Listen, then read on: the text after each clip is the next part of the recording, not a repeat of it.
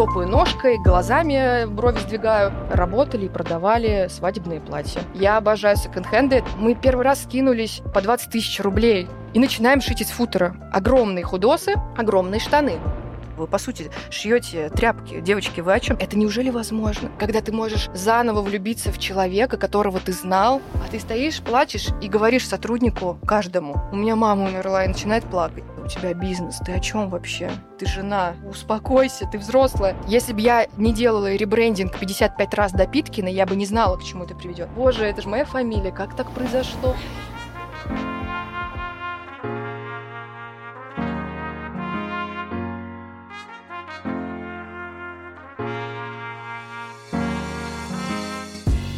Доброе утро, день или вечер. Это Александра Кредова и мой подкаст «Институтка». Каждый эпизод — это история вдохновляющей меня женщины, ее отношений с самой собой, внутренним и внешним мирами. Она делает большие дела, рефлексирует и делится тем, что осознала в процессе. Этот выпуск первое большое интервью, да, вы уже знаете кого, Наташи Питкиной, основательница бренда одежды Питкина, который за последние три года стал невероятно популярным у всех российских модниц. Так было не всегда. В этом разговоре Ната рассказывает о том, какой путь она прошла, какую роль в становлении бренда сыграла ее мама и как она переживала ее уход. Ната также рассказала про то, как она вышла замуж за свою первую любовь и как в этом способствовала терапия и ежедневная работа над собой. Поддержкой и благодарностью от вас будут оценки и отзывы в Apple Podcast, сердечки в Яндекс Музыке и отметки в социальных сетях. Если вам понравился наш разговор, поделитесь им в своем телеграм-канале или в сторис. Это поможет услышать его тем, кому он сейчас действительно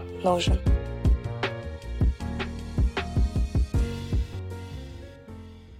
Привет, Наташа. Привет, Саш. Спасибо тебе за приглашение к себе в гости и за доверие. Спасибо тебе огромное, мне очень приятно. Ты великолепный собеседник. Я тебя долго так согревала, разогревала, ну, да. чтобы ты решилась. И еще раз благодарю, что ты таки решилась на то, чтобы дать интервью. Я действительно изначально хотела с тобой поговорить, когда увидела твой запрос.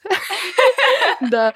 Но иногда ты бываешь не в состоянии, это нужно признавать, об этом нужно говорить, не нужно стесняться, не нужно э, переступать себе на горло, наступать и идти в эту пучину какую-то, знаешь, э, от слова «надо». Нет, это неправда. Нас неправильно чуть-чуть обучали в детстве, наверное. Мне было не очень хорошо, и я отказалась, я тебе об этом написала.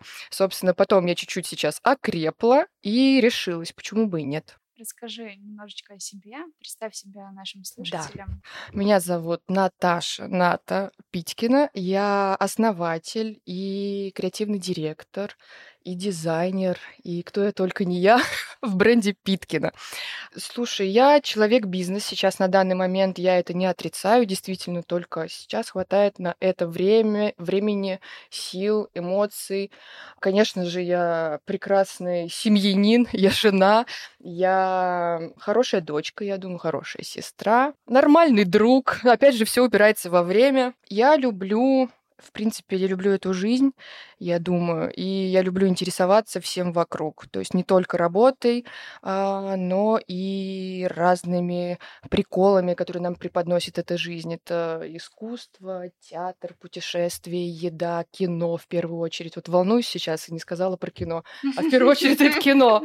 Вот. А, собственно, я люблю жизнь, просто живу, действительно сейчас принимаю то, что жизнь не всегда может быть сладкой, приятной и тебе всегда каждый день в удовольствие, делаю какие-то выводы, выношу из этого и продолжаю искать смыслы, искать ощущения, радоваться, грустить. Все это делаю с любовью к себе. Это основное. Я родилась под Екатеринбургом. У меня прекрасные родители. Абсолютно стандартная семья. Мы жили не бедно, не богато. Трудяги родители, которые решили переехать, когда мне было два года, из Екатеринбурга.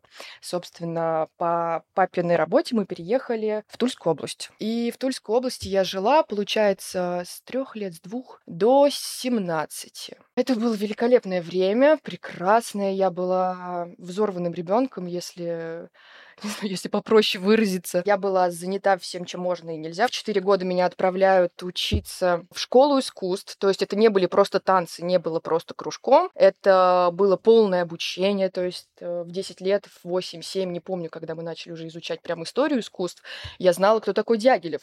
Я знала, кто такой Рудольф Нуреев. То есть это было целенаправленно вкладывалось в нас. То есть любовь к русской культуре. И я действительно это любила, я действительно в этом разбиралась.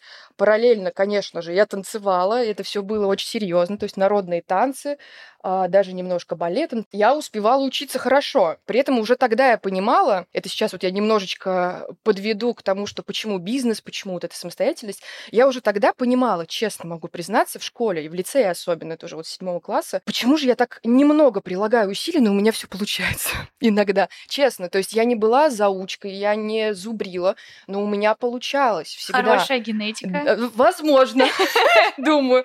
Но, знаешь, это черта характера еще. То есть я знала, с кем как разговаривать. Я знала, когда мне протянуть руку, когда мне промолчать. Я знала, что учить, я знала, что не учить.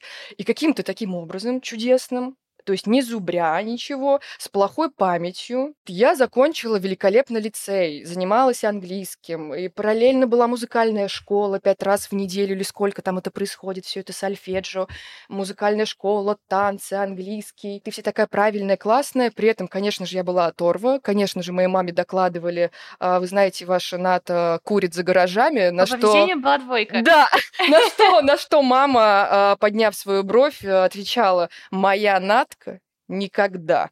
Приходила просто, меня напрямую спрашивала, у меня мама курила, она меня спрашивала, ты куришь? Я стояла просто, сочиняла. Я говорю, нет, конечно, ты что? Ну вот и я о том же, что они говорят, вообще что ли обалдели? И все, я шла, мне было жутко стыдно, там у меня очень сильная связка с мамой. Я первая, первый ребенок, у мамы с папой довольно сложные отношения были всю жизнь, то есть такие довольно созависимые отношения, папа деспотичный, строгий, мама сладкий одуванчик, просто ну, котенок добрый, которая под отцом, мы зависимы зависима абсолютно финансово, физически, эмоционально. Прям самые натуральные созависимые отношения. Но это их отношения, и это была их жизнь, их все устраивало, мы росли, все было классно. То есть в 17-18 лет ты вообще ничего не понимаешь. Ты слушаешь своего отца, отец для тебя — это бог, царь и бог, какой бы он злой не был, какой бы он не был иногда строгий. Ты смотришь, ты понимаешь, что только так, исключительно так. Мама, тем более, когда у тебя с ней дружественная, в первую очередь, связь, и ты даже не можешь спорить. И что происходит? Я поступаю в университет, остаюсь в Туле, поступаю на бюджет, в педагогический университет, иду учиться, довольно счастливая, и уже чувствую, что какая-то свобода начинает ко мне подступать, потому что я знакомлюсь э, с девочкой, у которой своя квартира. И мы начинаем немного отдыхать. То есть и до этого была свобода, до этого были эти тусовки, или как это называется, не знаю сейчас. Писки. В писке, да, все было. Курили, пили, что только не делали. Все классно было. Мне 17 лет, это середина, наверное, курса была. Я встречаю встречаю своего будущего мужа, Илью. Вот такая У вас история. что, первая любовь и замужество? Ну, не совсем. Я встречаю Илью случайно абсолютно. И у нас происходит любовь. Илья меня чуть старше, мне 17 лет, и все. Ну, то есть у нас, у нас поехала крыша, я по-другому не могу это объяснить. Я, можно сказать, забросила учебу уже тогда, то есть меня понесло, Илью тоже понесло. Я прихожу к маме, как сейчас это помню, мама стоит на кухне, и я человек довольно решительный уже там с детства. Если я сказала, значит, все таки так и будет. Я там топаю ножкой, глазами брови сдвигаю, но, значит, так и произойдет. Что делаю? Я, я сообщаю, просто ставлю перед фактом. Говорю, мама, я переезжаю в Москву, я перевожусь. Ну, точнее, она меня спрашивает, а учеба? И просто вот я вижу, у меня мама очень собранная, очень, опять же, вот возвращаемся в детство. Действительно, человек давал мне свободу. Она оправдывала меня, всегда перед отцом спасала, выгораживала. Но тут она была в абсолютном ужасе, потому что как бы я уже подрастаю, она понимает, она меня теряет. Сестра, у меня с сестрой 9 лет разница, она тоже уже начала подрастать. И, собственно, мама оказалась в ситуации, когда мы вырастаем, и тут тем более я, ее первая подруга, первая любовь и, в принципе, свет очей. Я сообщаю ей спокойно, хладнокровно, думая только о себе, и она сползает по стенке, вот как сейчас помню. Говорю, мам, я переезжаю в Москву. И она сползает, понимая, что все, со мной невозможно спорить, я уже на чемоданах сижу. Она задает мне вопрос, что мы делаем с учебой, и на что я абсолютно уверенно говорю, что я переведусь. Я переведусь на второй курс, я смогу, все будет нормально, не переживай тоже на бюджет, потому что, вспоминая, опять же, что я говорила ранее, отец был строгий, и вопросы даже о том, что коммерция, когда ты поступила на бюджет, неважно, ему все равно, его устраивало, что я училась в Туле. Коммерция в Москве зачем, если ты можешь здесь учиться? Это не твоя... Да, ты любишь этого человека, он любил Илью всегда, ну, и до сих пор любит, обожает, в попу его целует, скажем так, но это другое. То есть он увидел, что меня понесло, и, конечно же, он тоже испугался. Самоуверенность кто подарил? Мама. То есть человек, который тебя... Ну, просто, она просто она вкладывала, она на меня смотрела, даже когда я была вся в прыщах, она меня смотрела, что, ты у меня самая лучшая, ты самая, ты самая умная. То, что отец тебя ругает за четверки, насрать, понимаешь? Но мы это все делали шепотом, потому что если громко, то получит и мама пи***лей. Как вот я пришла еще в швейную, скажем так, всю историю. Мама Ильи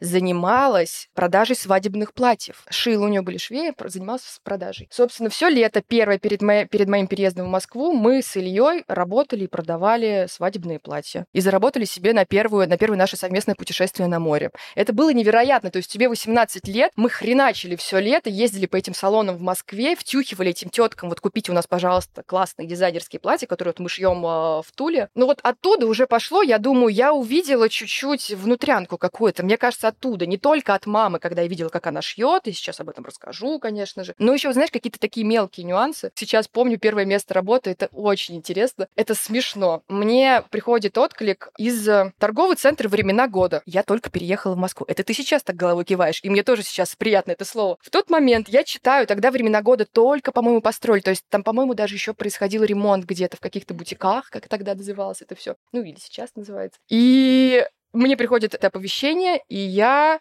смотрю и думаю, говорю Илье вслух, говорю, боже, что за идея, что это за торговый центр, наверное, какой-то возле метро, какой-то, наверное, дурацкий, знаешь, ну, пойду схожу.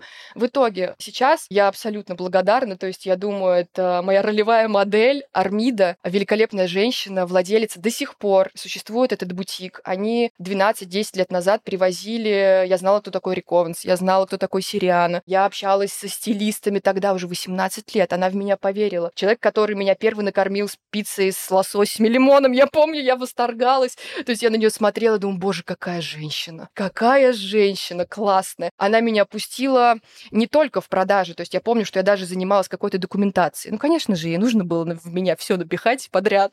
Вот, я это и делала. Я с удовольствием как бы взялась. А дальше было много мест работы. То есть, ну, все было связано с одеждой. Я поняла, что мне это нравится, у меня получается. Я всегда любила одеваться, я шопоголик. Моя любовь к секонд-хендам, к тому, чтобы выглядеть... То есть за миллион... На миллион, но да, за Понимаешь, деньги. за миллион ты можешь... Каждый дурак может купить что-то за миллион, и это легко. Мне было всегда интересно что-то найти, что-то сделать так, чтобы человек в жизни не подумал, как это выглядит. Я обожаю секонд-хенды, это моя прошивка, это опять же мама, потому что это уважительное отношение к вещи, это качество, это неубиваемое что-то, то есть это для меня, для меня это нечто, поэтому сейчас моя основная, в принципе, цель, чтобы пиджак Питкина вельветовый ты подарила своей дочке. Действительно этого хочу. Это, знаешь, это не ощущение какое-то, какое-то невероятное такая, я такая классная, я такая властная, я хочу всего на свете. Нет, я просто хочу уважения, я хочу, чтобы мы уважительно создавали эту вещь, и чтобы в дальнейшем человек ее любил. Все, большему мне вообще ничего не надо. В тот момент я очень этого стыдилась, а сейчас я понимаю, что я невероятно охерительная, что я так делала, прости меня, Господи. Я скакала с, места, с одного места на другое. В тот момент я думала, боже, какая я неусидчивая, а мне становилось неинтересно. Конечно же, это было там не раз в месяц, это было раз в полгода. Я легко меняла место работы. То есть это всегда была сфера одежды, всегда была... Один раз только я работала в обуви, это был Манола Бланик. Да, между прочим, вот. Это было прекрасно. То есть я работала в Останкино, это отдельная тоже история. Там я тоже изнутри видела, как э, прекрасная девушка строит свой бизнес. Я наряжала Розу Сибитову, между прочим, на телепрограммы. Правда, она к нам на приходила. Ту самую? На ту самую. Да, ну то есть много было, если сейчас вспоминать и раскрыть мои чакры, память, то там много таких... ты работала стилистом, правильно? Нет, я не работала стилистом, я работала продавцом в шоуруме, ну, в магазинчике одежды. То есть у ребят был выход на аренду. И внутри Останкина целая экосистема. По крайней мере, раньше так было точно. И там свои магазины даже существуют, либо существовали. Людям они там живут на работе, они просто зашли, купили себе новые джинсы и пошли. Но при этом стилисты из различных программ приходили к нам, брали вещи на съемку. И поэтому иногда к нам заглядывала Розочка Сибитова, собственно.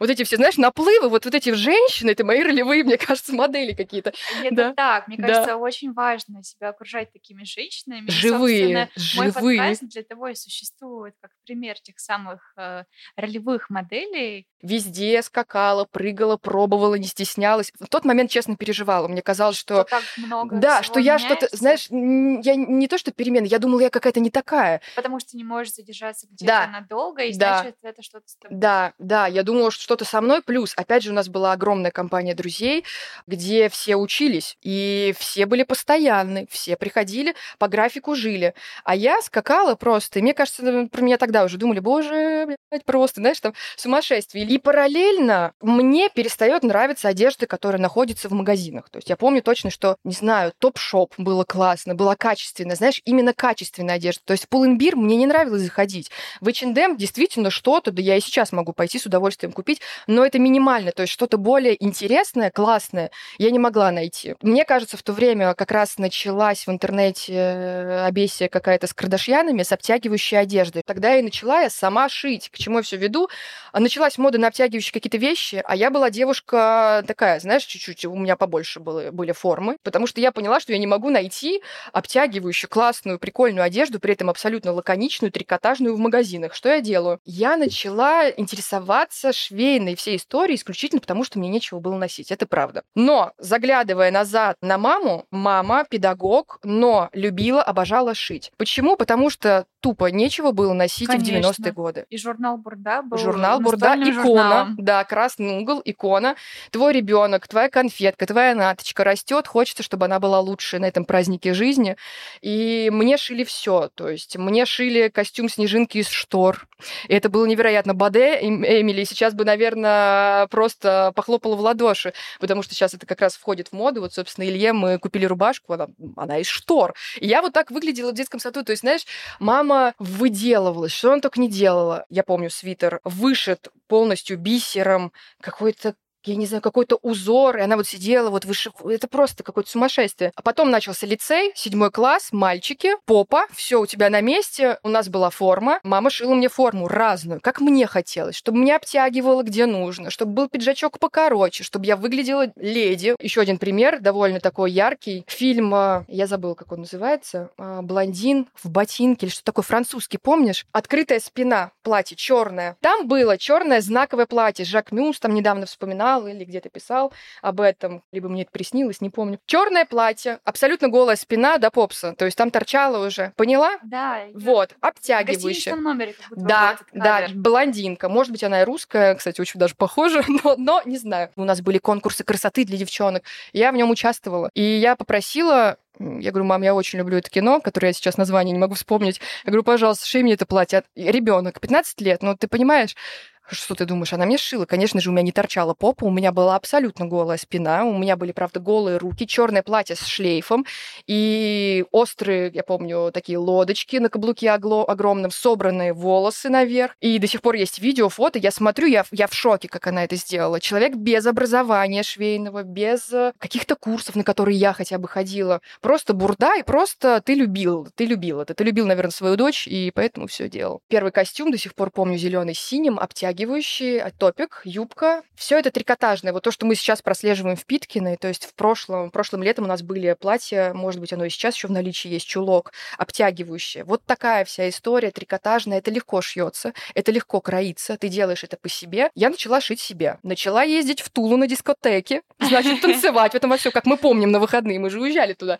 И производить фурор, понимаешь? И, ну, в принципе, мне было комфортно. Опять же, я чувствовала, что я индивидуально, то есть есть какой-то момент момент. Параллельно я работаю в одежде, параллельно вижу, какие женщины это делают, как они считают, что они делают. То есть я считала, понимаешь, я выставляла ценники иногда. Я знала, как это делается уже тогда. Меня это увлекло. Но если честно, сейчас я так рассказываю все, знаешь, такая я прям невероятная. В тот момент я ничего не понимала. То есть я просто жила, я просто зарабатывала, чтобы мы летом могли уехать на все лето отдыхать в нашу Болгарию, куда мы ездили всегда, квартиру, жить там и, собственно, прекрасно припеваючи плясать. Я шью себе одежду, иду на на курсы к великолепной тетечке, которая меня быстро обучила плюс-минус всему. Я начинаю разбираться в лекалах, начинаю шить в бурде. Илье шила кофты. Потом научилась обрабатывать швы. Вот как сейчас я очень сильно делаю на это упор, упор на изнанку, на чистоту. Тогда я уже даже этим занималась. Начала шить подругам, начала шить за 500 рублей. То есть моя мама всю жизнь шила, обшивала всех, кого нельзя по доброте душевной за чоколадку, а я чуть-чуть за чоколадку и за 500 рублей, скажем так. Вот. То есть какая-то вот эта вот э, жилка торгаша присутствовала. Хотя отец, пока я сейчас не стала такой крутышкой, знаешь, он до этого мне говорил, Наташа, куда ты лезешь?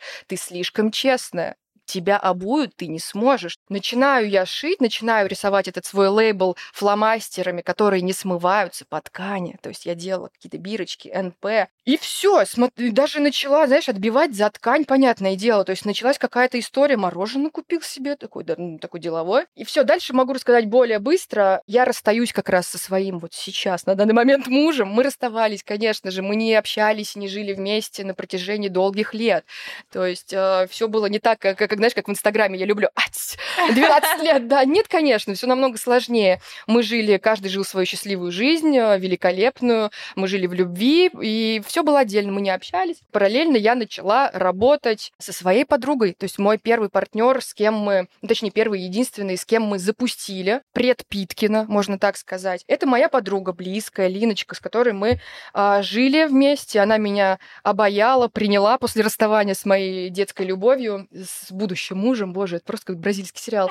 Да, она меня приняла, мы начали жить вместе, и все, я поняла, что надо что-то пытаться сделать, нужно скинуться. Мы первый раз скинулись а, я не знаю, по 20 тысяч рублей. То есть э, это были вообще какие-то смешные деньги. Мы заказали резинку толщиной 3 или 5 сантиметров толстую. Для чего? Для того, чтобы я придумала сделать белье с надписью No Name. Почему? Потому что в тот момент очень модно было, были трусы Кельвин Кляйн, где ты выпячиваешь. Было модно, это действительно, это кажется, что это было недавно, это 2015 год, по-моему, 16 а, Я сказала, я говорю, Лина, я что-то не хочу больше эти юбки шить, вот так вот НП, вот эти какие-то безымянные. Давай-ка попробуем что-нибудь, давай попробуем. Лина человек, почему, я думаю, как раз Линка ушла из э, на, наш, нашей истории, потому что ей никогда это не было интересно. То есть у нее другие мозги, на другое заточены, она в другом профессионал. А здесь конечно, согласилась, мы тусили. Боже, это самое великолепное время. То есть дальше вот эти года не буду рассказывать. Мы это опустим. Ты тусишь, у тебя есть мотивация, есть друзья, есть деньги, ты доказываешь кому-то что-то. Это все, ты просто паровоз, ты танк, который херачит. Мы заказываем, значит, резинку, на которой написано no name. На тот момент, конечно же, даже не было слова и мысли о том, чтобы проверить, блядь, что 55 no name уже существует. Но мы делаем. Шьем первую партию, хлопковый, великолепный до сих пор, э, существуют эти трусы и топики по подобию Кельвин Кляйн, чуть-чуть изменены. Начинаем продавать, у нас идет. Потом начинаем шить спортивные костюмы. Все было про спорт, про комфорт, с резинкой по чуть-чуть, очень медленно. Вообще сначала не окупалось. Первый магазин мы открыли на Белорусской. Это было там 10 квадратных метров, не знаю, просто малышка в подвале. И мы работали по очереди в смене. Никаких продавцов даже слова не было. Нам бы заплатить аренду в 27 тысяч рублей, между прочим чем это стоило. Я сейчас 27 э, тысяч рублей, у нас коммуналка сейчас только стоит в офисе. А, значит, э, мы начинаем работать, все очень аккуратно. То есть я это к чему сейчас подвожу? К тому, что люди думают, что питки на три года, и э, это вот сейчас только три года произошло. И я такая, ать, и за три года, значит, сделала, действительно сделала, потому что... Как будто бы до этого ты работала каком-нибудь консалтинговом бизнесе, да. стала акулой или была юристом и такая, окей, угу. а теперь займемся тем, что любит моя душа. Да, да, да, да. Но это не так, это тернистый путь, он действительно всегда был связан с одеждой, мне всегда это нравилось, да с детства мне это нравилось. Я понимала, но меня занесло, то есть я не давала себе отчет, что будет так серьезно, но получилось очень серьезно, очень классно, я считаю. А мы с Линой начали работать, потом был ребрендинг до Питкина, был еще ребрендинг, абсолютно тоже глупое название название. Мы пробовали разные модели бизнеса, то есть э, разные точки. Что мы только не пробовали. И случился карантин. В карантин, что нас спасло очень сильно, в тот момент я придумала такую штуку. Шили тогда спортивные костюмы комфортные. Тогда пошла как раз мода на этот весь футер. Не как сейчас, то есть а раньше это было мало, но мода только-только начиналась, это какая-то чуйка. А все шили джоггеры внизу на резинке. Знаешь, что это тут силуэт еще узенький, вот эти несчастные, блядь, писю обтянули, попу обтянули, вот эти джоггеры нелепыши. Все это шили. Я помню, что я заказала тогда на Matches Fashion с огромной скидкой, гигантский. Я обожаю до сих пор этот худос Баленсиага за 15 600 или что-то такое. Такие цены были. Это действительно зеленый, яркий, огромный, тяжеленный хлопок. Не знаю, сколько он весит, 55 килограмм. Вот. И заказала спортивные штаны тоже плотные. Не помню бренд, не, прям не вру, действительно не помню бренд, но где-то они валяются. И эти брюки были не джогеры, они были широкие, но они были из футера, они были большие, на широкой резинке, широкие, длинные трубы такие. Никто так не делал. Ну что, я, конечно же, со моей смекалкой вот этой вот, как будто бы еврейской, но нет. Что я делаю? Я делаю подобное. Я никогда не копирую, это правда, я терпеть этого не могу, не понимаю. Всегда можно вдохновиться, все циклично мы это знаем, 55 раз обсуждали, читали в Телеграм и не только.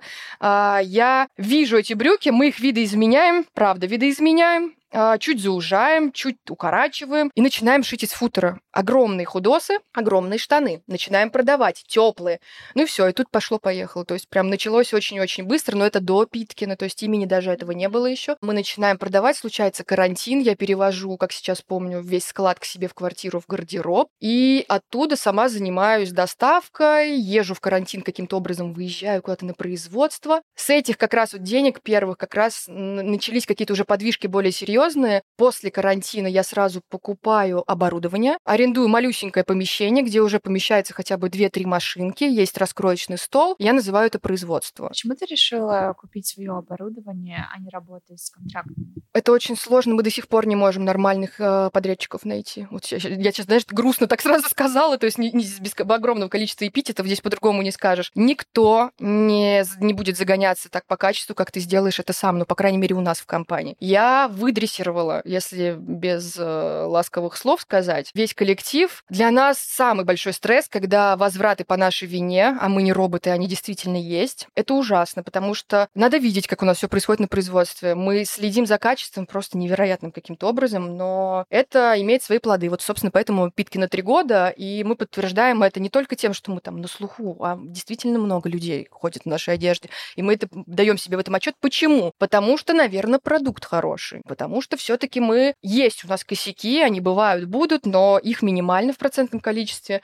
А основное люди идут, покупают, потому что знают, что в 99% их не обманут, и все будет в порядке. Так вот, на производстве стороннем не всегда возможно этого добиться. Как бы вам не пели, как, как бы вам не пели в уши, какие бы документы вы не подписывали, всегда будут косяки. Плюс мне хотелось самой на своем производстве разрабатывать модели, начинать ковыряться. То есть я пять лет уже ездила на разные производства. Все эти спортивные костюмы шились, конечно же, у подрядчиков. Я там находилась в этой грязи, в этих замученных девчонках, девчонкам, которых не платят швеям. И поэтому, конечно же, ей все равно на эти прямые швы. Она сидит взмыленная. У нее пять детей по лавкам, понимаешь?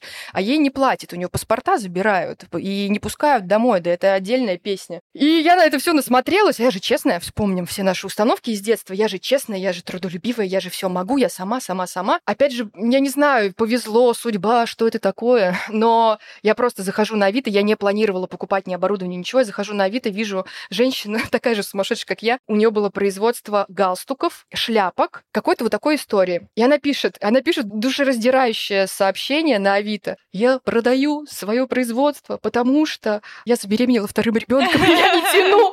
Я думаю, господи, что за котенок? Это я так кратко еще рассказала, она очень красиво написала, я думаю, поеду познакомлюсь, почему бы и нет. Вот так это работает. То есть, когда ты ищешь, тебя все найдет. То есть, ты вовремя заходишь на Авито, ты вовремя заходишь на Циан. Ты честная, ты классная, но ты начинаешь, когда зависит все от тебя, ты начинаешь начинаешь уже как будто бы нанимать людей, конечно же, ты начинаешь считать, ты понимаешь, что нужно иногда поторговаться, нужно иногда э, дожать. И я дожала. Помню, что я, она скинула, это несчастная беременная женщина, и я забрала это оборудование, она переписала на меня, то есть мы переписали на меня помещение, аренду. Прям там все и осталось. С пуговицами, с какими-то люверсами, с резинками, с тесьмо, я помню, с этим сумасшествием, коробочками красивыми. Все. Дальше началось самое интересное. Это вот к вопросу о том, что сложно о том, что вообще сложно вообще, в принципе, в этом пути. И почему об этом так говорят, знаешь, выглядит все картинка очень красивая, а говорят об этом, как будто, не знаю, ракеты в космос запускают, а вы, по сути, шьете тряпки. Девочки, вы о чем? Что вы ноете? Что вы? А это неправда, потому что одно дело, когда у тебя бренд одежды, это классно. Вообще никогда, в принципе, не осуждаю, не обсуждаю. Каждый как бы как хочет живет. А есть просто бренд одежды, магазины и так далее. Есть производство одежды. Это абсолютно разные вещи. Это просто полярно разные вещи. И что происходит? Что сложного в этом пути? Ты собираешь команду. Это сложно. Это безумие какое-то собрать своих людей, собрать швей. Сейчас я вообще молчу. То есть портных хороших швей, девчонок найти невозможно, потому что импортозамещение, мы понимаем все прекрасно, что все сейчас работают, все забиты выше крыши и подрядчики. Я нанимаю сначала одну швею, потом две. Плачу не такие большие деньги, конечно же, превышающие там, где девчонки работали, но я делаю бонусы, я оплачиваю проезд, покупаю проездные в метро. Это приятно. Это, то есть всегда как какая-то забота. Знаешь, первое производство было малюсенькое, но там было огромное окно. Я, будучи на 55 уже э, производствах, я видела, как девчонки сидят там иногда, ну, действительно, не в очень хороших условиях. У них нет окон, они сидят в грязи, в пыли. Я писала, когда искала швей первых, я писала вот капсом, я писала на Авито, ищу швей, у меня есть окно, у меня есть место, где можно вам, девчонки, поесть. Я оплачу вам проездной, приходите. Они приходили, смотрели на меня, хлопали глазами, думали, ой, блядь, сумасшедшая какая-то, что она делает, она вообще зарабатывает, нет? А я как-то делала это не в одну сторону, знаешь, я всегда старалась и до сих пор стараюсь, и действительно это работает, чтобы там кто ни говорил. А можно думать о своем коллективе в первую очередь иногда. Не обязательно думать о бесконечных Эрмесах, Эрмесах и Ламборгини или Ламборджини, не знаю. Но происходит интересная вещь, ко мне начинают идти. Разговор происходит с Линой, с моим партнером. Алинка уже к тому моменту, она уже отваливалась, она не понимала, понимала свой функционал. Это ужасно, когда ты не понимаешь, для чего ты нужен. Лина мне говорит, Наташа, я хочу выйти. Вы отпусти меня, потому что я не понимаю, что происходит. Я говорю, боже, спасибо, что сказала. Ну, вот, в принципе, так это произошло. Я остаюсь одна, остаюсь этим идиотским названием, вроде бы все идет хорошо, и я понимаю, что ну нет ничего лучше, чем назвать бренд своей фамилии. Ну нет ничего лучше. Выдумываю, сижу, тыкаю сама в этой несчастной конве. Никакого фотошопа в жизни я не знала, что это вообще такое. Я сидела в конве, выбирала себе логотип, значит и поняла, что мне хочется, чтобы это было засечками, потому что, опять же, я такая, ну, я бабушка, я люблю, мне 75, понимаешь? Вчера было 70, сегодня уже 75. И я действительно люблю не инновационное, мягко говоря. И я выбрала шрифт с засечками, я выбрала вот этот маленькую ай обязательно, чтобы было за, за что зацепиться. Тыкала-мыкала, все, запустила, оплатила пакеты минимальные, тогда самые тонкие, самые дешевые, вот эти вот коричневые, обычные, с тонкими ручками. Конвертики были тогда уже, всегда были детали. Всегда были у нас уже тогда шоколадки малюсенькие, на которых было написано, сейчас это пряник. Тогда была микрошоколадка, была все равно подписана открытка, были. То есть все я это знала. Опять же, это из-за нормального отношения к людям. Ты сама понимаешь, как тебе приятно, когда тебе приходит доставка не в скомканной, прости меня, господи, как это делают часто не только российские бренды, вот этой вот в тощей, знаешь, такой в худой коробке, где у тебя понапихано три платья по 35 тысяч рублей. Вы серьезно? Мне хочется позвонить и спросить. Но я этого не делаю. С уважением отношусь, люди экономят. У нас такого не было изначально. То есть я всегда, знаешь, гуляем на все. Настя, когда пришла ко мне работать, Анастасия директор, она просто меня смотрела, думала, боже мой, каким-то образом все равно это получилось, понимаешь? Все равно мы смогли зарабатывать, скажем так, даже с такими тратами, с таким отношением. А где ты брала аудиторию клиентов? А, что происходит? На тот момент работает таргет в Инстаграм. Реклама была очень хорошо, скажем так, настроена. У меня команда, ребята, которые сейчас занимаются продвижением, занимаются сайтом. Мой отдел, а, мои котята, они были со мной тогда уже. Они писали нам первый сайт, то есть у меня сделан сайт ребятами моими, моей командой. Сейчас мы сайт тоже перезапустили уже, новый, обновленный тоже мои ребята делали. И в тот момент, конечно же, они занимались таргетом. Сначала я настраивала, потом они уже это делали, в свои руки взяли, и все пошло хорошо. На тот момент я уже тогда понимала и знала, что сейчас, в наше время, а, нужно задабривать людей, которые умеют фотографироваться и выкладывать это в Инстаграм. Это не обязательно тебе работать на коммерческой основе. Ты просто нормальный, адекватный человек, который делает нормальный продукт, за который тебе не стыдно. Ну, по крайней мере, не всегда стыдно. А раньше у меня так было иногда, знаешь, скрипя зубом вот эта вот вся история, это же в чем сложность? Я любила хорошее, мы же вспоминаем, я люблю секонд-хенды, я знаю, как выглядит шерсть итальянская, я знаю, как выглядит подкладка шелковая, а мне приходится шить эти костюмы из футера, понимаешь?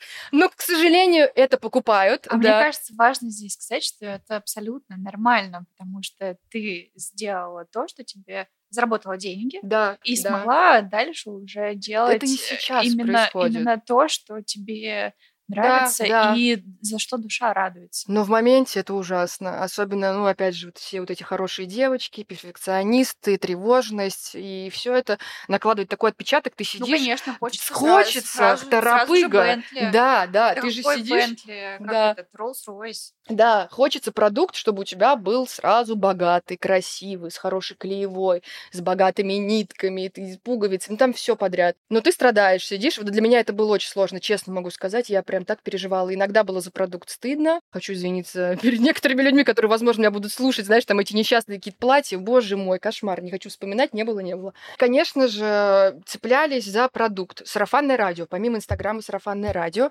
А, Друзья, товарищи. Я никогда не была блогером, у меня не было много подписчиков, а, но я много с кем общалась. Я была гиперкоммуникабельна раньше, сейчас нет. И я добрая, веселая, смешная. Почему бы и нет? Почему бы не взять у нее костюм, не сфотографироваться, не выложить? Потом я начала платить. И знаю, кому заплатить, кому не платить, с кем общаться, с кем а, не общаться, скажем так. И потихонечку это все пошло. Я переименовала бренд, начала шить.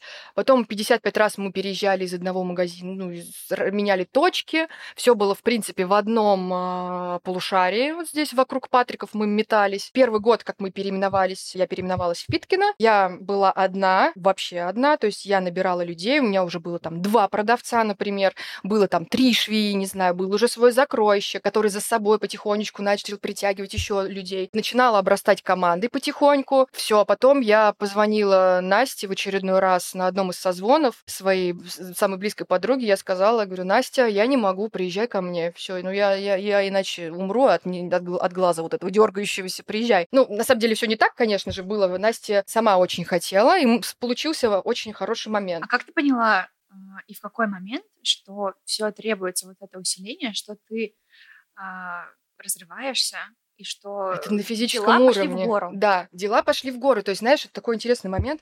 Дела, с одной стороны, идут в гору, но ты чувствуешь себя плохо физически. В тот момент я помню, что у меня как раз случились первые панические атаки, тогда не было этих слов вообще, то есть никто не знал, как это называется. А я не знала, что со мной происходит. Я просто побежала и сделала чекап всего вообще на свете, ну потому что действительно закоротило, не как сейчас, вот когда я сказала, а страшно. И в тот момент я поняла, что ну, здесь организм, он не идиот, он а, понимает, что он уже говорит сигналами, пора делегировать, давай, окстись, милая. И я окстилась. А, Настя приехала, Настя действительно без...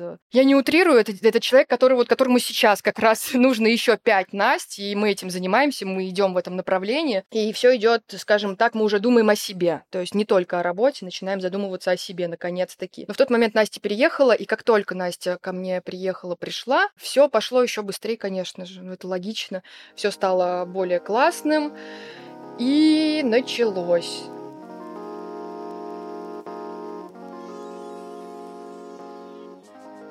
Дорогие слушатели, хочу вам сказать, что если у вас есть идеи для сотрудничества с нами или вы хотите стать партнером подкаста, пишите нам на почту в описании выпуска. Мы открыты к предложениям и рады коллаборациям, так же, как и вашим оценкам в Apple Podcast. Напомню, что они и сердечки в Яндекс Музыке один из лучших способов оставить обратную связь и поделиться со мной своими впечатлениями после прослушивания. Также подписывайтесь на одноименный телеграм-канал Институтка, где раньше всего появляются анонсы новых эпизодов и даже трейлеров. В нем же можно ближе познакомиться со мной, узнать о моих проектах, интересах и подчеркнуть для себя инструменты для работы с мышлением и бессознательным. Скоро там будет важный анонс. Благодарю вас за обратную связь и возвращаемся к прослушиванию.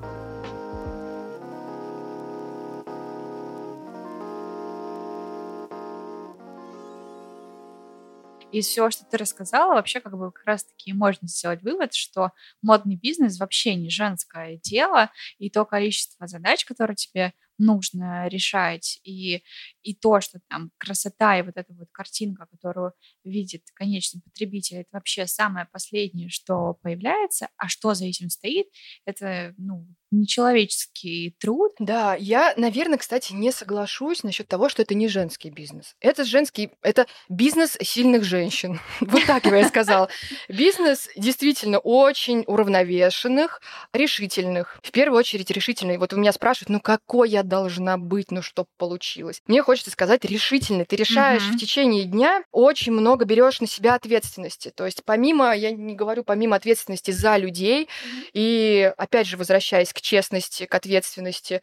Ты не можешь сбежать, ты не можешь убежать, ты не можешь сесть, заплакать в угол, ты не можешь, ты можешь обматерить этот долбанный курс, от которого ты напрямую зависишь. Ну и что дальше-то? Встала и пошла, понимаешь? Вот это не присуще всем женщинам. И иногда девчонки не понимают, во что они вступают. Если все срабатывает, складывается, происходит магия. То есть вот эта ткань, вот эта вот тряпка, и почему я вообще, в принципе, этим занимаюсь, то есть когда ты видишь этот лоскут, и потом это происходит, ты видишь человека на патриках, он идет с любимым человеком улыбается, а ты идешь в себя, вжимаешься, думаешь, блин, мое пальто, не знаю. И ты настолько, э, это настолько невероятное чувство, оно такое, знаешь, не какой-то гордости глупой, а это просто ощущение, что вот коснулся, классно, она такая красивая, и ты идешь, смотришь на эту девчонку и думаешь. Но когда видишь э, Олимпийки, Спиткины с желтым, здесь вообще, конечно, кошмар. Мне хочется убежать просто, их очень много ходит, и этих Олимпиек, и думаешь, боже, это же моя фамилия, как так произошло? Сильная женщина это классно, но если ты хочешь жить э, семейную жизнь, ты хочешь быть классной в своей вообще в своем понимании, не для кого-то классной, а просто иногда расслабленной, просто иногда женственной, просто вручить эти все 55 дел еще бытовых, помимо работы, у нас жизнь идет где-то там, вручить их мужчине, иногда ты не перестраиваешься. Собственно, это был один из запросов, почему я пошла в терапию. То есть первое это, конечно же, болезнь мамы, потому потому что я понимала, что она уходит, и я потеряю ее. И второй момент — это то, что я поняла, что мы открыто это поняли, потому что когда мы сошлись с Ильей, собственно, с моим мужем уже после нашего расставания, мы сошлись, мы очень много беседуем, потому что по-другому бы у нас не получилось. Но это невозможно, то есть это сумасшествие. Как бы мы ни начали, легко. Потом дальше мы посмотрели друг на друга, влюбились, это классно. А что с этим делать-то? Заново вы вот влюбились вот в этих новых я. Он себя сделал, пришел, похвалился на свиданку. И я себя сделала так вообще, понимаешь? Пришла на это первое свидание, и мы показали друг другу себя, но судьба злодейка, мы влюбились друг в друга. мы, мы не рассчитывали на это оба, но получилось так. И, собственно, дальше мы начали беседовать, очень много говорим. И огромное спасибо ему. Я безумно это в нем люблю, потому что я человек-ракушка, я закрываюсь. Раньше так было, сейчас в силу терапии и, в принципе, совместной жизни именно с Ильей, с моим мужем, я начала разговаривать. Поговорив э, с супругом уже на тот момент, мы поняли, что, ну, чтобы нам не развестись, а мы этого не хотим, действительно, мы любим друг друга, помимо любви, нам интересно с друг другом, приятно, хорошо. А безопасно. Мы бы хотели, наверное, что-то с этим делать. Я пошла в психотерапию. Я поняла, что помимо мамы запросов еще тьма, то есть вообще очень много всего. И разобрав уже там в течение года, полутора лет тему сильной женщины в бизнесе, я постоянно этого касаюсь, потому что это невозможно не коснуться. Меня нужно, знаешь, немножечко... У меня терапевт, который иногда мой коуч, и он меня немного... Наташа, женщина, надели платье, значит, А, кстати, что впереди, женщина или сильная? У меня сильная. Все равно, значит, все равно дожала.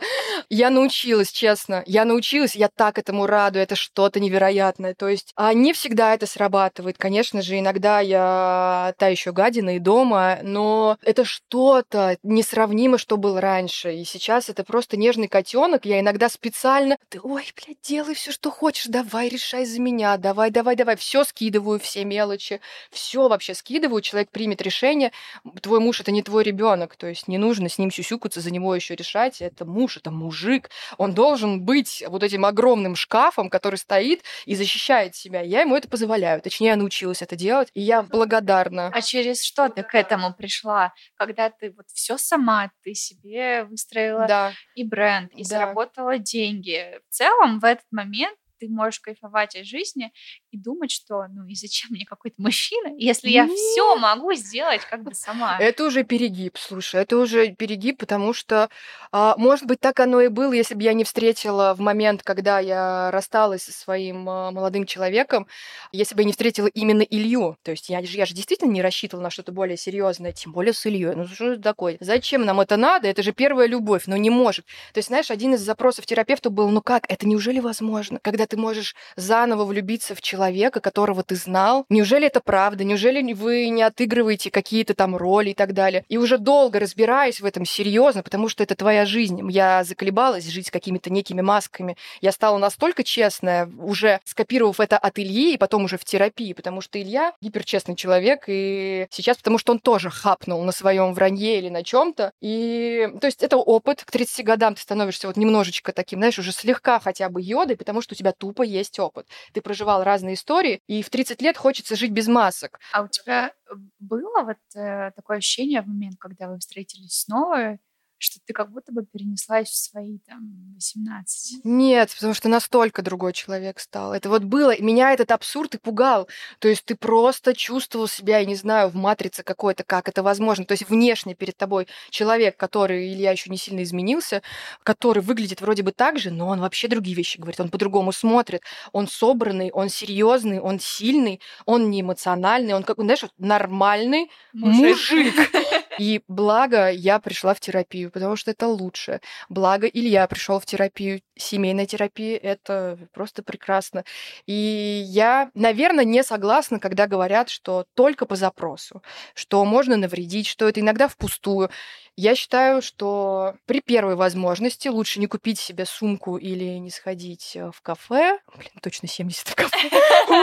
А, можно а, потратить на терапию, она бывает разная, она не всегда стоит миллион, и всегда можно найти выход. Терпеть не могу эти разговоры, у меня нет денег, а вы такие деловые, там сидите. Вопрос приоритета в то, что на самом деле важно, и понимаешь ли ты, что это на самом деле просто инвестиция в твой дальнейший рост. Да, это работает на всем. То есть я начала, понятное дело, логично с детства, там травма на травме, и все не так радужно. Ты начинаешь с этого, страдаешь, сначала не любишь, потом понимаешь родителей, уважаешь и целуешь, и отпускаешь. Это одно. Другой момент, когда ты начинаешь разбирать свою настоящую жизнь, что ты женщина, что ты не, да, не обязана с собой все тянуть. Для меня был ужас, когда Илья человек тот, который просто молча делает все за тебя, открывает тебе везде двери, делает все для тебя, просто так приносит цветы. Вот эти веники, понимаешь, которые казалось бы, ну что здесь такого, это легко. Ничего это не легко, это просто все равно какое-то желание, который включает музыку, сейчас расплачусь, эти романтичные нотки.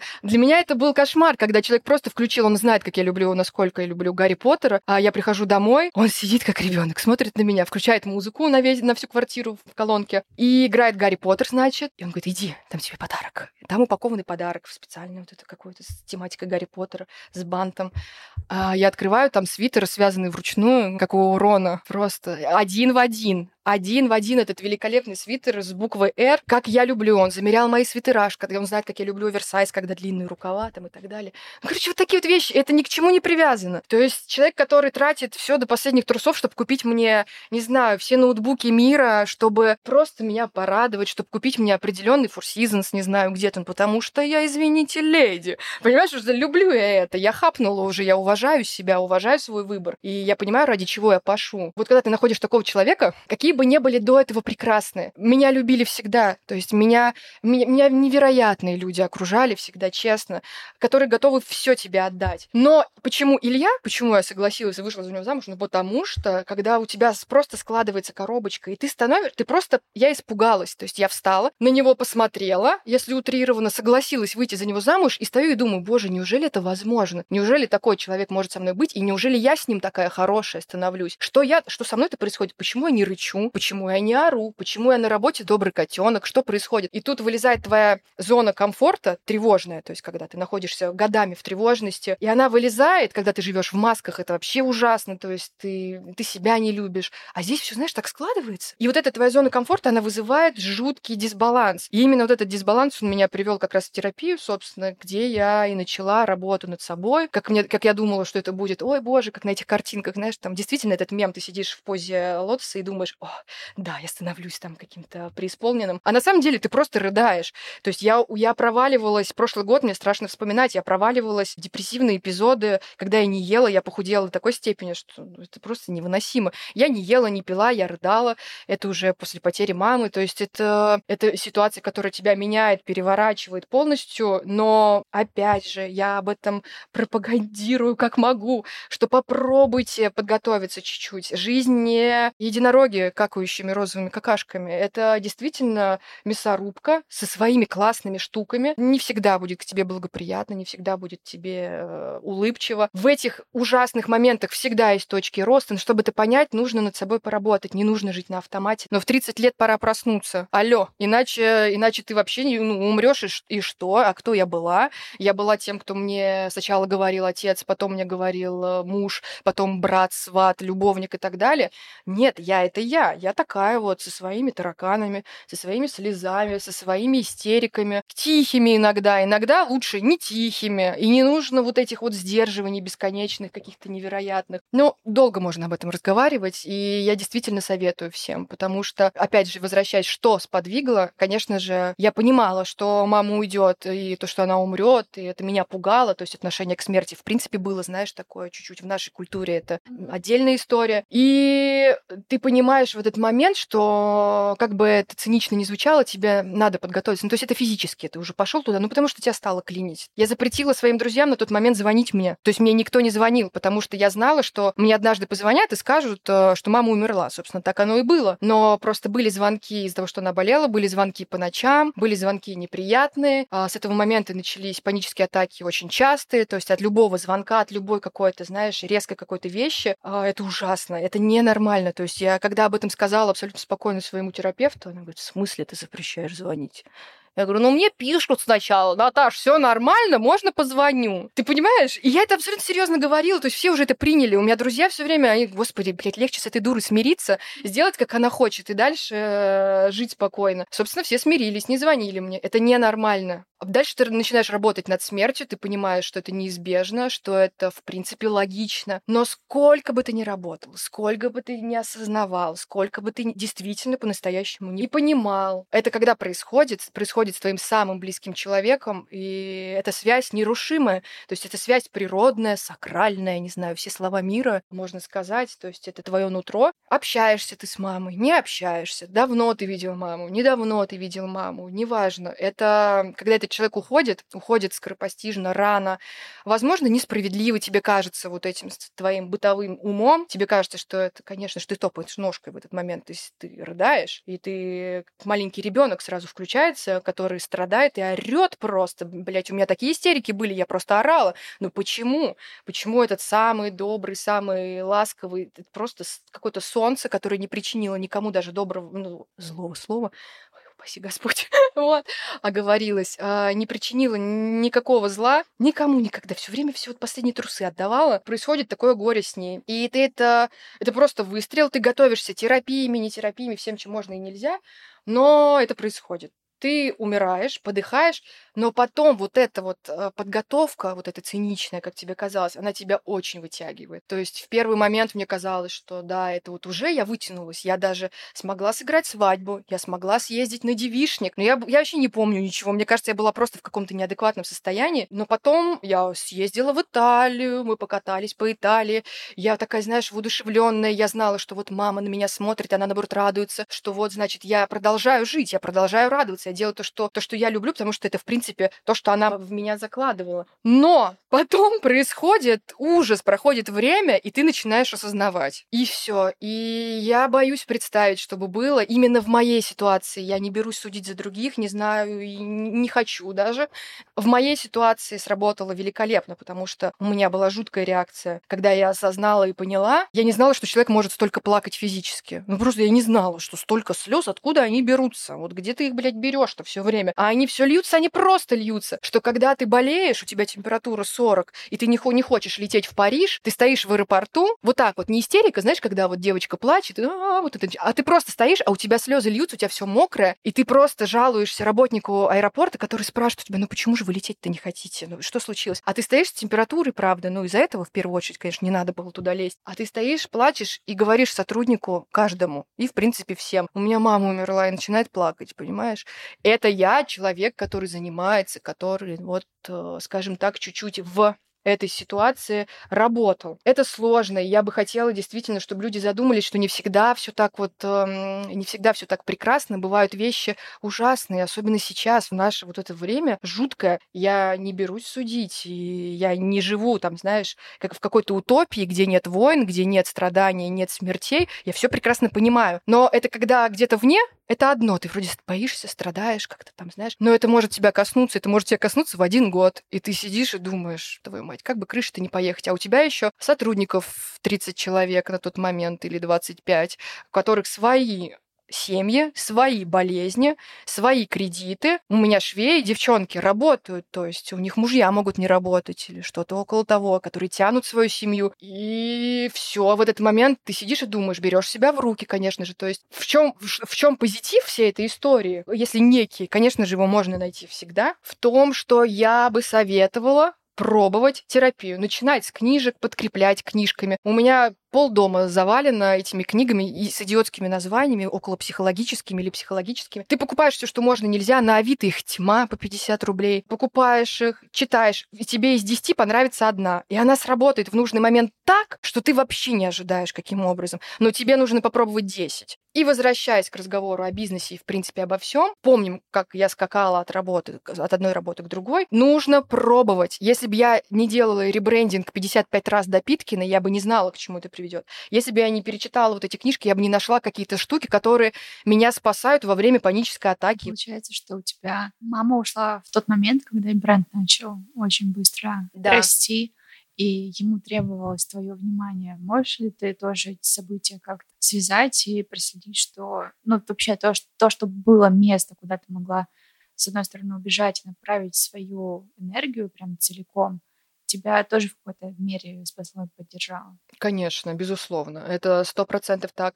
Почему, опять же, хороший рост в цифрах и во всем а за эти, берем даже три года, эту цифру, потому что ты убегаешь в работу. То есть Сейчас, когда мамы нет уже чуть больше года, я, у меня новая, и понимаешь, новая точка роста. Я не жертва больше. И теперь нужно да, научиться да, в радости, да, а не да, от вот, вот тех вот страданий Конечно. компенсировать. Это интер... постоянно что-то происходит. Это так классно. Ты себя докручиваешь. Я чувствую себя в игре какой-то, понимаешь, которая, ну, в хорошем понимании этого слова, что ты просто себе какие-то скиллы добавляешь, и эти бесконечные точки роста вроде за ними не успеваешь, конечно, успеваешь, все делаешь ради этого. Не знаю, невероятно.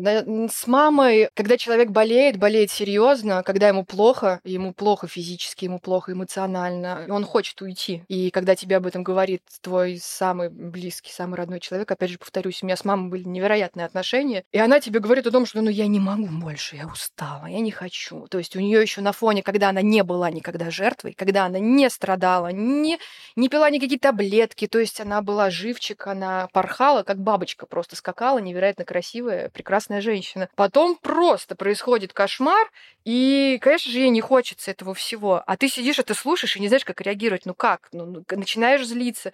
Это ужасно сложно.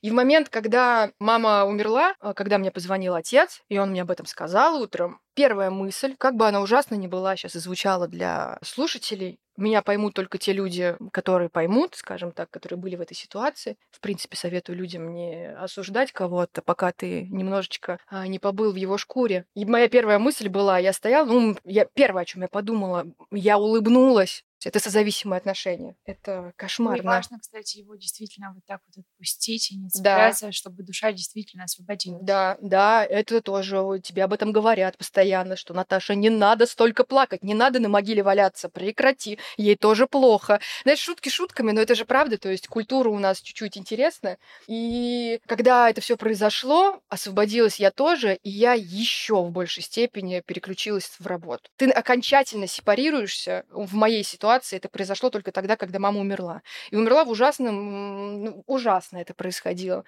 И несправедливо. За полгода до этого у Ильи погиб отец. Его любимый, его самый обожаемый друг погиб тоже несправедливо. Слушай, это удивительно, да. как будто бы вы встретились снова для того, чтобы помочь друг другу пережить вот эти мы ситуации. Мы об этом, конечно же, мы об этом думали и рассуждали. Судьба злодейка. У меня э, бренд очень сильно связан с мамой. У мамы однажды, я маленькая, в детстве сломалась э, основная машинка швейная. Она начала шить на оверлоке. И все эти швы полезли наружу. Я очень вдохновилась, съездила в пионер-лагерь. А, там на это все обращали внимание, собственно, производила фурор. Следовательно, я понимаю, беру себе это в плюс. И когда какой- какой-нибудь э, не очень приятный человек пишет, ну что это такое, вот это вот какой-то лонгслив за 55 миллионов тысяч рублей, у нее еще швы наружу торчат, а еще у нее пол скрипит в магазине. Все помню, все записываю. Это ужасно. Я все через себя пропускаю. Собственно, что, для чего мне нужна еще терапия, чтобы я становилась более устойчивой. Конечно, помимо, значит, этих швов наизнанку, наружу, необработанные края. Та же самая история. Все вот эти махнушки. Может выглядеть тоже, это те же самые истории, там, что, не знаю, что у моих любимых у Шатава там или еще у ребят. Это мы делаем одинаково необработанный край, например, или одинаково наизнанку выворачиваем вещь. Может выглядеть одинаково, для меня это означает разное. Вот представляешь? Вот правда это так было. Это моя прошивка, это мое детство, это мое отношение к делу. Это сложно. То есть это моя задача на ближайшее будущее, чтобы я научилась чуть-чуть отделять, потому что иначе я сойду с ума ну почему так несправедливо, почему в несправедливом мире мы таком живем, почему это все происходит вокруг нас, почему мои друзья теперь живут где-то не здесь, почему моя мама умирает, почему курс такой, что ты просто, ну, ты планируешь, это же, это такая внутрянка интересная, то есть ты э, очень сильно завязан на курсе, когда ты работаешь с европейскими тканями, когда у тебя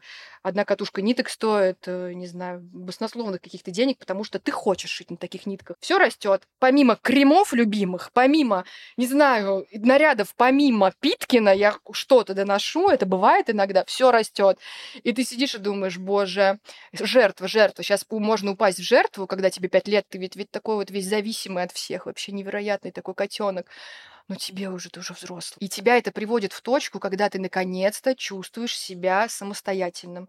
Когда что бы ни произошло в жизни, ты сможешь. Ты можешь опереться на свой мозг. То есть я знаю, что не получится, пока я в здравом рассудке, пока моя голова вот здесь вот стоит, вот на вот этих вот поднятых тревожных нервных плечах, я смогу все, я смогу заново 55 Питкиных запустить, понимаешь, сделать не только это. Смогу, потому что, потому что ты сама у себя, не полагаясь ни на кого. И в этом, наверное, и смысл. Расскажи, пожалуйста, какие у тебя планы и какие планы у Питкина? Так, какие у меня планы? Честно, у меня планы личностного характера научиться, что мы с тобой уже эту тему поднимали, расслабляться, научиться сепарировать себя действительно немного от бренда, масштабировать не только в работе, масштабировать себя еще, то есть выходить из зоны комфорта. Моя хорошая девочка не давала мне с тобой встретиться, понимаешь, сколько? Полгода, месяцы, да? Обе вместе свою плохую девочку да. вытаскиваем наружу. Да, да.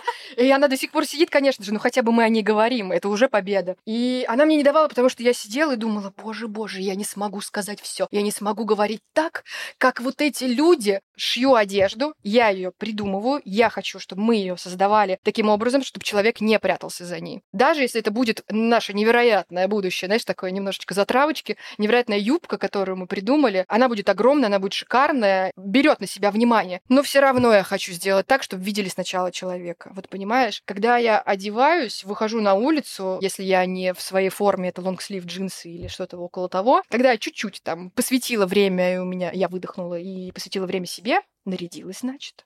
Выхожу. Все равно вижу, когда людей начинаем общаться, ну, чувствую я, что общаются со мной. Не считывают эти бесконечные вот эти все вот эти вот этот моментики. Не люблю я это, знаешь. Даже те же самые сумки. Ну, классно, ну, прикольно как-то, интересно. Но это в первую очередь для тебя. Конечно. Ты это себе... Ты закрыл все гештальды, значит, мира. Ты купил гелик, ты купил Эрмес, ты купил, значит, не знаю, Картье. И такой сидишь и думаешь, а дальше-то что? Ёшкин вот. кот, да. А дальше начинаешь с Дули на голове, вот как я сейчас с тобой сижу, выходить э, за кофе утром на Патрике, улыбаться прохожим, понимаешь, без сумки, с ключами в руках, потому что становится все равно. Но чтобы к этому прийти и идти, конечно же, я до этого до конца не дошла, я еще тот шопоголик и вещизм, конечно же, присутствует. Но когда ты освобождаешься, хотя бы на какой-то процент, это охренительно просто. Это все опять же к тому же, что ты приходишь к себе, тебе становится спокойней. Ты не должен себя ругать. Вот ты пришел сюда один, ты должен сюда отсюда вот уйти куда-то и с любовью к себе все-таки давайте это сделаем. Я прям призываю, не могу прекратить в себя с улыбкой, знаешь, так токсично позитивно себя обижать. Это мое самое любимое. Я так тоже делаю. Почему я об этом говорю? Почему? Потому что я в себе это очень сильно отзывается. Терпеть это слово не могу. Это очень сильно я подсвечиваю сама, и поэтому я так об этом говорю сейчас. Но просто я об этом не знала год назад, насколько сильно я, оказывается, себя убиваю своей критикой. Потом я обратила внимание, просто охренела, потому что я готова сказать 55 комплиментов кому угодно, всем вообще улыбнуться, а на себя смотрю, думаю, блядь, как, да что ж такое-то, а сколько можно? Нужно себя вытаскивать за шкирку, понимаешь? Нужно себя вытаскивать, смотреть на себя, как бы там противно, нехорошо, неприятно на себя было смотреть. Такое тоже бывает. Мы все грешные, у нас за плечами у каждого. О чем не расскажешь ни в одном подкасте, тем более не напишешь в красивом инстаграме или телеграме. Ты, у тебя послужной список, у каждого каждого из нас. И когда ты это принимаешь в себе и думаешь, боже, вот без этого всего говна не было бы у меня вот сейчас такой вот деловой, такой вот мистера микро-йода такой, знаешь, сидит и размышляет. А все лишь почему? Да потому что мясорубка, потому что такие ямы были жуткие. Саморазрушение, страдания, маски, вранье, все было. Это классно, правда. Это классно понимать рано. Я считаю, что 30 лет это... Господи, это вообще котенок. Спасибо. Спасибо тебе. Спасибо, что были этот час с нами, с Натой. Благодарю вас за отзывы и оценки в Apple Podcast, сердечки в Яндекс Музыке. Ваша поддержка помогает проекту расти и увеличивает шансы на то, что наши разговоры услышат те, кому они сейчас нужны. Также благодарю нашу команду проекта Институтка Андрея Кулакова, Юлю Григорян, Машу Андрианову и Риту Марари. До скорой встречи!